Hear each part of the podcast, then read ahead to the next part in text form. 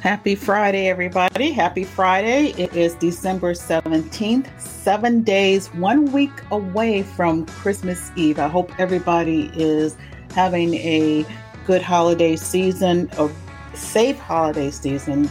I'm Harriet Westmore, the host of the More Wine and Music podcast, a podcast where we discuss music over a glass of wine.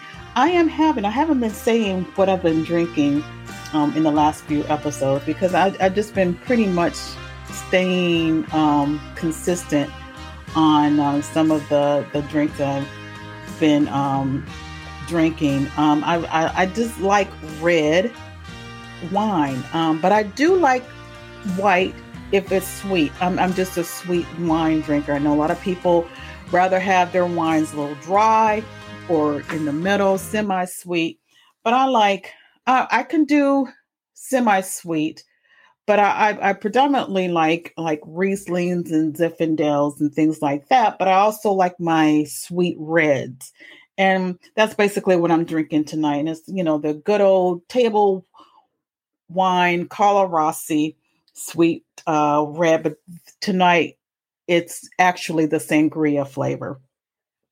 So there you go. Um, also, for those who haven't subscribed or hit the like button on your podcast, whatever the podcast platform that you're listening to, please hit that like and subscribe to the More Wine and Music podcast channel. It'll help um, boost up the uh, audience, boost up the ratings. I really want to bring great content to you. For those who are interested in music in general it's just sometimes it's good to talk you know just talk about something that's very non controversial you know what i mean?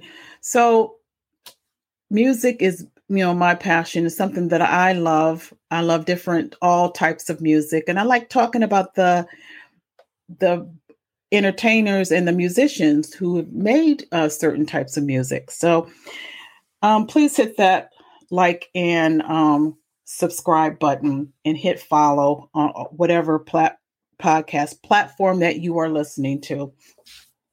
Also, go to www.morewineandmusic.com to um, listen to past history of all the other previous episodes that I have uh, have talked about from season one and two. Um, if you want to reach out to me um, concerning if you have an interest in certain um, a certain entertainer that you would like me to talk about. Um, right now, I'm in season three, and I'm talking, so I'm talking specifically about entertainers and musicians that came up during the early 50s, during the early rock and roll era. Not necessarily rock and roll. Let me take that back. Not necessarily rock and roll, but R&B, rock and roll in the 1950s. You can certainly email me at morewinemusic at gmail.com. That's morewinemusic at gmail.com. All right, so tonight's episode, episode number 31, I'm going to talk about a girl group. Now, this is before the Supremes, this is before the Marvelettes, this is before Martha Reeves and the Vandellas. We had the Chantels. Okay. And they were considered one of the best girl groups, first R&B vocal groups prior to the Supremes and Martha Reeves and the Vandellas and the Marvelettes and so forth. So we're in the 50s. So it consists of a quintet, which was Arlene Smith, who was the lead, Lois Harris, who was the first tenor, Sonia Goring, who was the second tenor, Jackie Landry, who was the second alto, and Renee Minus. And um, they began their journey. They came from the Bronx. They all went to school together at St. Anthony of Padua. And while attending school, they became friends and they started uh, coming together to form a little group. They all sang in the choir at St. Anthony of Padua School. And by 1957, they had been singing together for more than seven years. So they basically started when they were just little, little girls um, in 1950. They're, um, while in school, they pretty much was kind of a trained um, they had trained voices because they was actually while you know in in during their time singing in the choir at their school their main type of music was the gregorian chants. So it takes you know training and vocal training to be able to perfect the gregorian chants. So they were already you know, well on their way to um, further in, in their music career. You know, unlike because they, they were little girls, they were young preteens and teenagers, they weren't able to what we call hang out on street corners and you know practice their their singing or anything like that like their male counterparts a lot of the male uh, groups they you know you would hear that they were discovered on the corners of wherever you know whatever neighborhood they were you know singing or or came from. But you know unfortunately you know girls they weren't able to do that. Girls you know pretty much had to go to each other's houses or whatever. But these girls they took their time and um, actually started playing and practicing um, in the locker room at their school and so Arlene Smith, who was the, like I said, was the leader. She was also the member of the basketball team. And so after she would play her, you know, their game, the girls would get together in their locker room and start, you know, practicing songs. Who, by the way, their songs were pretty much original because Arlene pretty much wrote um, a lot of their music, their early music. And she was also a trained classical singer because by the age of 12, she was already singing in Carnegie Hall. So these girls were actually young professionals even before um, their, you know, their time, before the later on groups. A lot of, you know, a lot of girl groups were, you know, discovered, you know, by playing in the church or, you know, or whatever. But these girls were actually trained vocalists. So there weren't any pretty much there weren't any many girl groups in the mid 50s and what set them apart was again like i said arlene was um, a trained um, vocalist and she was able to read and write music. So she was able to write their own material. So coupled with their with her background and you know their gospel uh, classical background putting those two together you know it, it came out a great combination for them legend has it while as how they actually was discovered was that they were on the second floor of a Broadway building on um, Broadway and 53rd when one of the members of the Valentines passed underneath the window. And the girls had recognized this young man who was part of the Valentines group at one point because they recognized him as being on the Alan Freed show. And then he, you know, so of course, as giddy girls and, you know, seeing someone that uh, who was famous, so to speak, they ran and got wanted to get his autograph. And, you know, while he was, you know, graciously giving them his autograph, you know, they told him that he they that they were a singing group. And they would like, you know, they wanted to have a group and they wanted to sing. So he did um he made it a arrangement with um Richard Barrett who was part of the uh let's see I'm, I'm not sure where Richard, I think he had his, I don't know if he was part of a um, recording uh, company, but he he knew somebody who was a producer and writer. Actually, let me take that back. He was the producer and writer of the Valentines. I'm sorry, I'm just getting some of my um, information wrong, but yes, Richard Barrett was the one who was the producer and writer and arranger of the uh, Valentine. So he took them and um, to introduce them to George Goldners, who was um, the owner of the Guy and Roulette Records.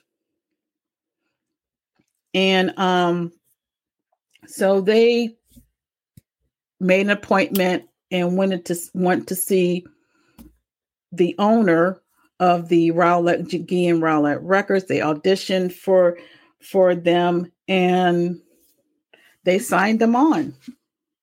You know, it didn't take much back then in the 50s. If you notice, it didn't take much. If you know, if you had a good voice and um harmonize, you know, you you pretty much it didn't matter how young you were.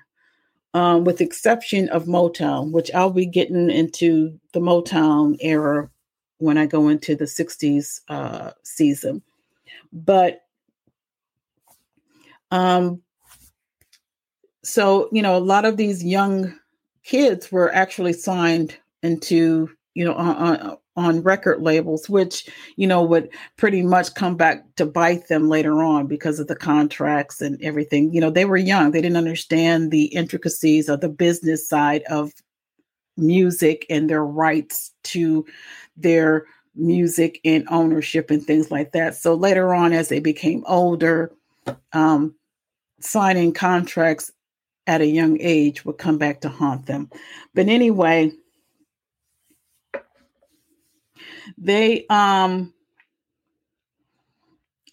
they were, you know, they began to record and the Chantels had dropped by the Seabird and wanted to, you know, know what was going on as far as, you know, they wanted a hit record. They wanted a hit record. By early of 1957, they were signed to End's label, which was kind of um, a subsidiary to the Roulette Rama um, um, label. And ironically, this was the um, label that the future little Anthony of the Imperial, Imperial and Frankie Lymon and the Teenagers and the Bobbettes would be recording from.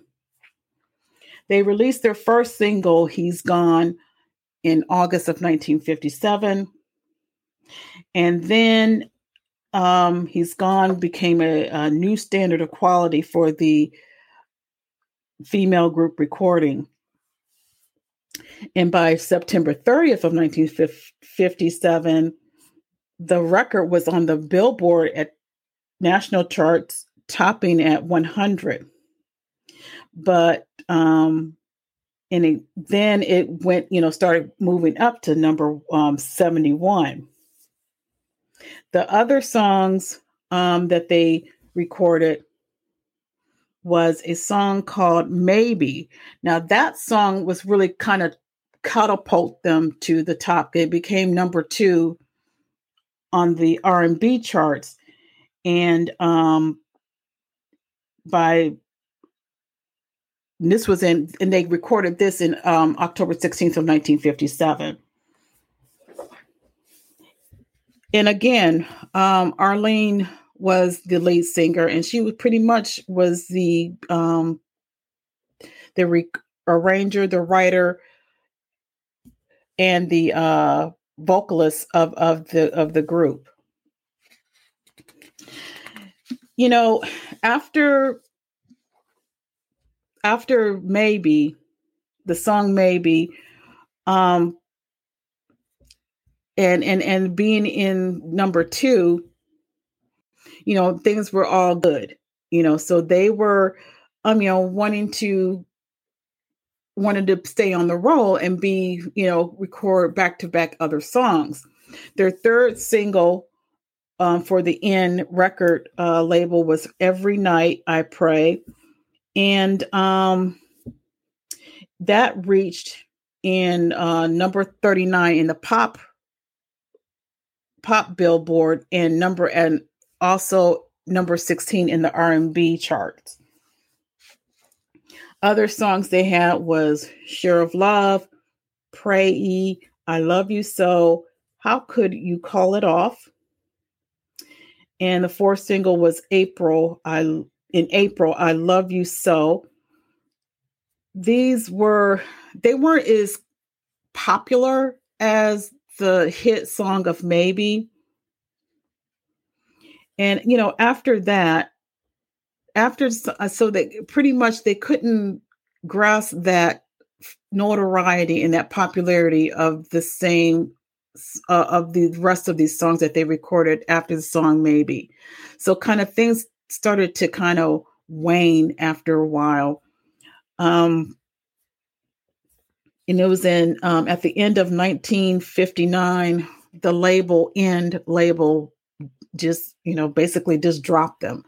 You know that and that's how these comp um a lot of these recording companies are. If, if you don't produce um hit records hit after hit after hit um you eventually will be dropped and you're pretty much you know dead in the water after they were dropped in um, pretty much in 1959 um, the lead singer arlene smith um, left the group and decided to go solo um, and it was pretty much downhill after that. Um, they tried to replace, they replaced uh, her with another female vocalist.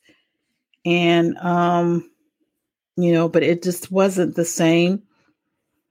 Uh, they actually went to uh, into the 60s and you know they again they recorded a little bit of you know some minor hits, but it just is just again, it's just not the same. It was just wasn't the same as the song Maybe. Um, some of the hits were in summer of 1961. It was um, Looking in My Eyes, which they actually left the end um, record label and went to Carlton Records. And though, you know, looking look in my eyes went to the number 14 in the pop charts and number 6 in the R&B charts which was pretty good not bad but it was pretty good um after that in 1962 in 1962 they released a, um their own album which was the Chantels on tour and they um, recorded their second single from the Carlton record label, Well, I Told You. And it was the answer to Ray Charles' number one hit, um, Hit the Road Jack. And that that charted, reached number, charted to number 29 on the pop. Um,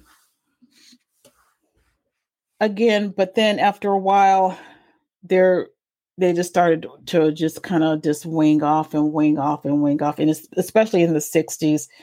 Um, their third in time in six years, they, you know, charted, but it just wasn't the same, and so throughout the '60s, it, it was just a hit and miss type um, thing for the for the girls, and they just, you know, couldn't couldn't recover from their heyday back in the late 50s.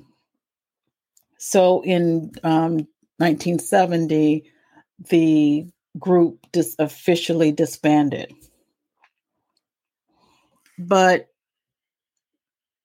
their notoriety is because of the fact they were one of the fewer girl groups that actually, you know, were formally trained and they had such a beautiful, you know, blended voice. And they were a pioneer prior to, they did open the pave, they paved the way open to the 60s groups of the, you know, the Supremes, um, the Ronettes, the Dixie Cups, uh, Martha Reeves and the Vandellas, the Marvelettes, you know, other girl groups that came along after them so they pretty much paved the way. So, I mean, that's pretty much it about, you know, once they disbanded, um, the women decided to kind of leave the entertainment business altogether um, and, and live, you know, regular lives. So that's pretty much it of the Chantels. Um, although their career was maybe what from 57 to 70 so what you're talking what 13 years maybe 13 years you know they did contribute you know some of some hits they did um, pave the way for other groups to come after them the other girl groups. So episode number 31 the chantels that's it. Again hit that like hit that subscribe button. Um, next week i won't be recording because of the christmas eve holiday. But please you guys please check out the um, warm wine more wine and music the story behind the music on my youtube channel which is the Morm wine and music and um, I uploaded another video this past week talking about two of the group, the coasters, who I talked about in last week's episode. Two of the coasters members who were actually murdered. So I talked about that on my YouTube channel. So please check that out on the More Wine and Music, the story behind the music channel.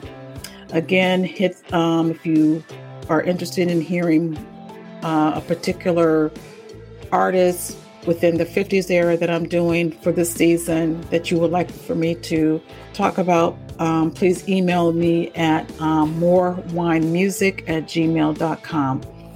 Okay, you guys have a safe, happy holiday season, and I will talk with you probably within the next two weeks. I will try to have a um, episode uploaded prior to the New Year's Eve day before the New Year's Eve. Okay, so take care and I will talk with you soon. Bye. Hey guys, I forgot to mention one of the things about one of the most important things about the Chantel is the Chantel's name. Where did they get the name Chantel's from?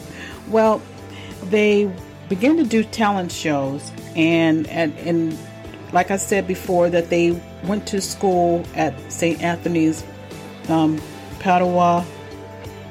Um, I'm, I'm not I'm not sure if I'm pronouncing it right, but that's where they went to school in the Bronx. Well, they also did uh, talent shows at the community center at St. Augustine's Church, and um, they had and they played. They also played. Uh, I don't know if it was. Um, uh, they played against different teams. I don't know if it was in what I don't know what type of sports. I don't know if it was basketball. What, but this particular school team that they played against was called St. Francis de Chantal.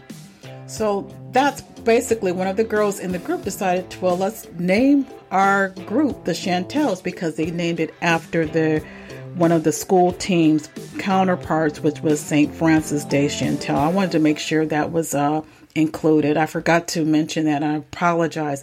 Also, I wanted to apologize and cite my source of where I got the information of about the Chantels from.